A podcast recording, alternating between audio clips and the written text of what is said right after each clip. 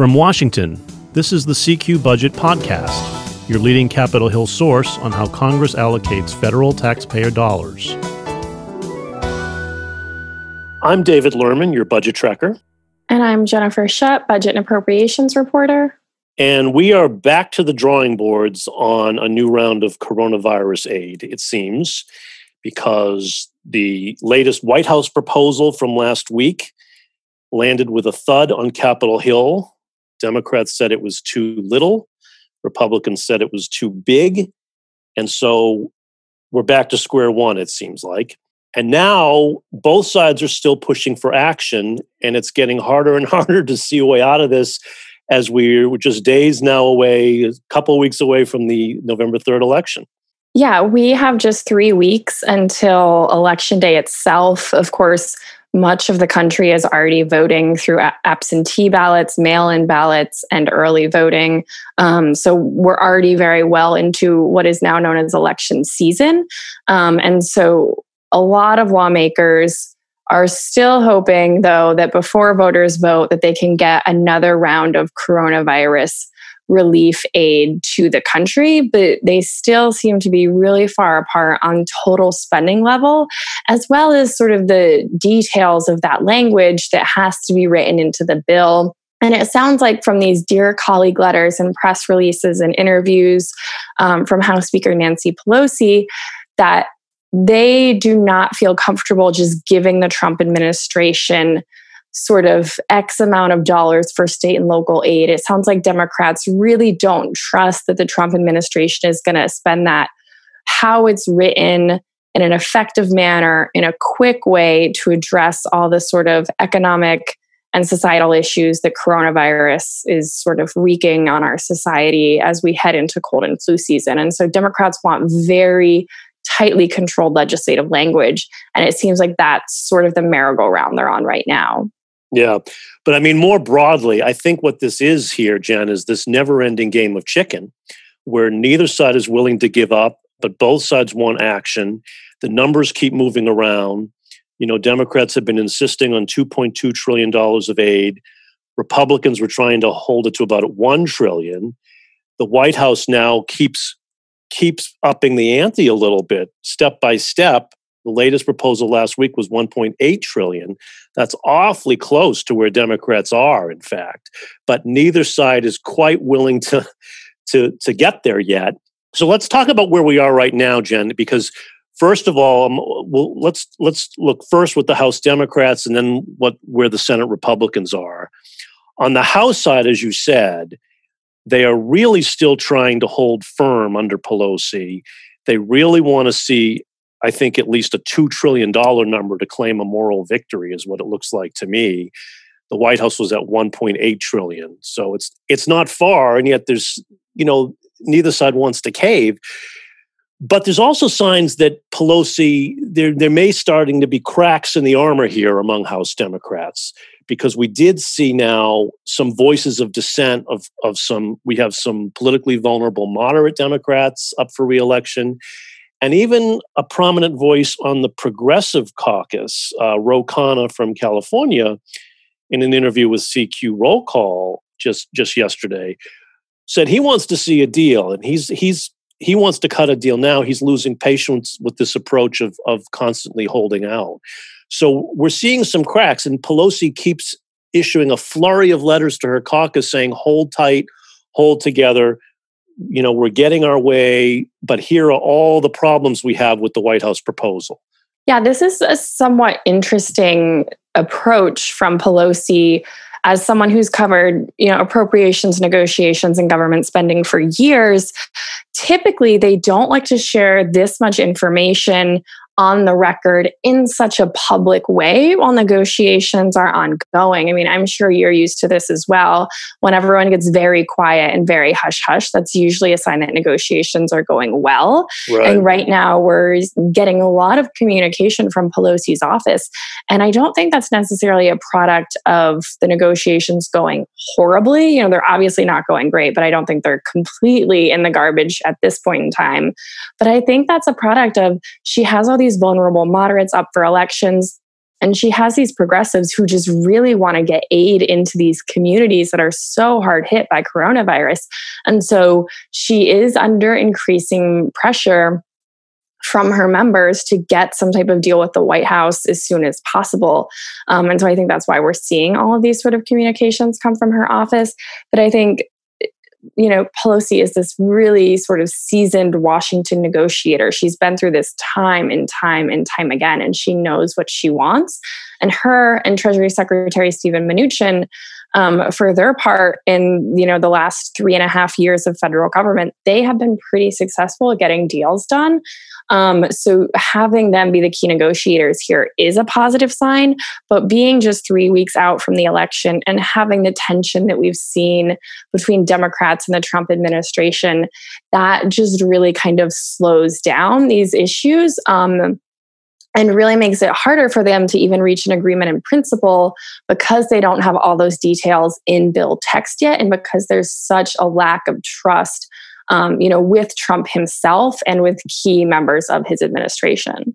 I mean, I've been struck. Pelosi's been on television virtually every day on, on some kind of cable news show that whenever she can find to to tout her case. I mean, it's as much a public relations campaign as it as it's really been any any private negotiating going on.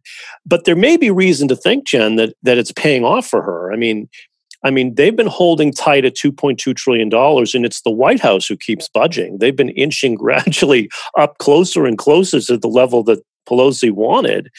Maybe she's calculating that, we don't know, but maybe she's calculating that the longer she holds out here, it may not be too much longer, that the White House will meet them at 2 trillion or so, and she can call it a moral victory. That may be her game plan.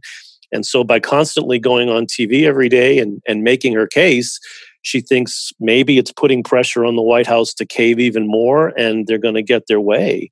I'm not sure she will, but I mean, that may be the calculation. Yeah, well, it seems like she has actually more support from President Donald Trump than Republicans do at this point in time. We've seen Senate Republicans, you know, in midsummer, they released that sort of $1 trillion series of bills but Senate Majority Leader Mitch McConnell was not able to put that on the floor because he just didn't have enough support from Senate Republicans for a $1 trillion price tag. And so what they did was then they released that first skinny bill that was, you know, give or take $600 billion with about $300 billion in offsets. And that did have broad support from Senate Republicans. But what we've seen this week is a series of tweets from President Trump, you know, saying in all caps, you know, go big, you know, get coronavirus aid. And he did that sort of very strange interview um, on conservative commentator Rush Limbaugh's show last week, where he said he wants a number higher than Democrats want, which was eh, really confusing and I think a little bit confusing for reporters and I think shocking to a lot of Republicans. Um, and so then there was a conference call on last Saturday between Senate Republicans Treasury Secretary Mnuchin, White House Chief of Staff Mark Meadows, and Senate Republicans were uh, not particularly happy uh, with the sort of trending spending level for these negotiations and with some of the other elements that might be in a final bill. And so I think that is another element of these negotiations pre election day that's really important to sort of pay attention to is that, well, yes, Speaker Pelosi has moderates and progressives that really want a, coronavirus deal. Uh, McConnell has a lot of Republicans who are very concerned about anything above one trillion. Um, and so, if Mnuchin reaches an agreement with Pelosi, um, it could be really challenging to hold the Senate floor vote on that if McConnell doesn't have a lot of Republicans who are going to vote for this deal. And that makes a pre election day COVID aid package just so much more complicated. I think that's an excellent point, Jen, because there does seem to be a disconnect to me between where Senate Republicans are and where Trump is. And that that could cause them real problems here in getting anything done. In fact, it was interesting because just Tuesday, as we as we tape, you know, McConnell announced this plan to to put out a new so-called skinny bill that we know would include more funding for the paycheck protection program for small businesses. We don't know what else is in it, but he says it's going to be targeted. So it's another version of his small, skinny type of aid package that Democrats reject. And within minutes of him announcing that Tuesday, Trump issues a tweet saying go big or go home on stimulus completely contradicting McConnell's game plan here. They're moving in opposite directions of each other and they're both right. Republicans. Right. That that's what makes it doubly complicated is is how do you negotiate when when when Senate Republicans aren't aligned with the president? And that that may be why McConnell has left the negotiating to Pelosi and Mnuchin. McConnell has not. It, it's very unusual for almost the entire year, not just on this package. Right. I mean, which is kind of striking when you think about it that this that the majority leader of the Senate is not a does not have a seat at the table here. Well, he's, he's, he's also in a tough reelection race. I mean, it's not extremely close, but he does have a challenge. Yeah, but I mean, you would think as majority leader he'd he'd be at the table negotiating, and he's not. He's leaving it to Pelosi and Mnuchin to cut a deal apparently calculating as did as as it did work for him in the past aid deals that once they had a deal the senate would go along. So that may be his calculation again now. But boy the the mixed messages coming out between the white house and the and the senate this time are, are really confounding. I mean it's it's really hard to understand where republicans are because on the senate side they're just not comfortable with another large scale aid package is the bottom line. They just don't like it. They don't apparently they don't think it's needed that it's all we have to do is get the economy back open and and make very targeted aid but not another huge package. And trump is saying he wants to go bigger you know he and, and of course he's feeling very very vulnerable as he battles for reelection.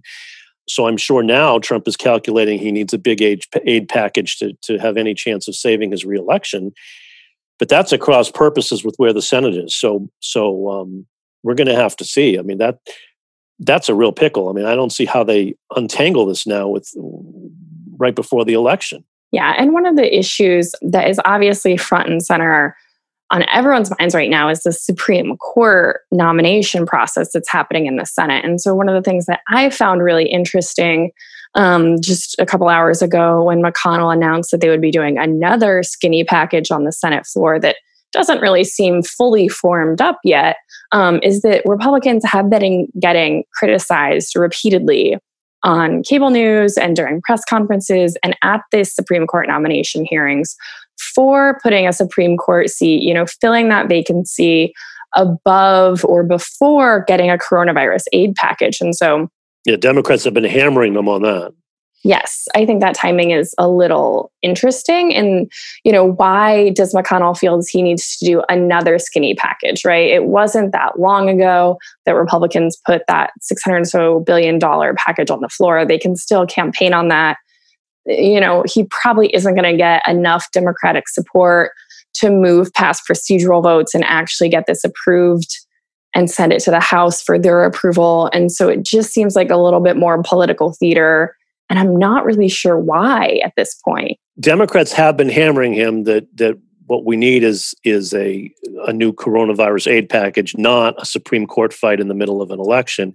This by moving this another skinny bill, it does give him the chance to say, well, see, look, we can pass an aid package right now and then get to the Supreme Court nominee. Uh, he knows full well this this aid package is not going to become law. Democrats don't think it'll be good enough but it does give them a chance, I guess, to rebut Democratic criticism that they're not focusing on needed aid at, instead of just focusing on the Supreme Court. He's he's saying they can do both. So maybe it's designed to deflect that kind of Democratic criticism, but it's certainly not going to appease Democrats or satisfy them that this is any kind of real um, a real aid package that they consider to be necessary. I guess that's where we are, which is another uh, confusing, as I say, a never-ending game of chicken here on on virus aid at a time when we should say there's now over 210,000 deaths, and now health experts are warning that that the pandemic is only going to get worse. It seems like as we head into the winter season. Um, this is not going away anytime soon, and so the pressure on Congress to do a new aid package is only going to intensify whether before or after the election. Um, this is not something they can escape from. And yet, there's no easy solution in sight here. And so, we still await, we will be watching very closely um, any developments on this front. And of course, I guess the next big step here, short of a breakthrough between Pelosi and Mnuchin in coming days, would be uh, look for action on the Senate floor next week, and we'll see we'll see some kind of skinny aid package delivered by McConnell that will probably pass on a party line vote. So that's where we are right now. That does it for us today. If you have any questions or comments about our podcast, we'd love to hear from you. You can drop us an email. The address is CQ Podcast, one word, at cqrollcall, one word, dot com. The CQ Budget Podcast is produced by CQ Roll Call, a leader in nonpartisan political and policy news and analysis for more than 70 years. CQ Roll Call is part of Fiscal Note, a global technology and media company.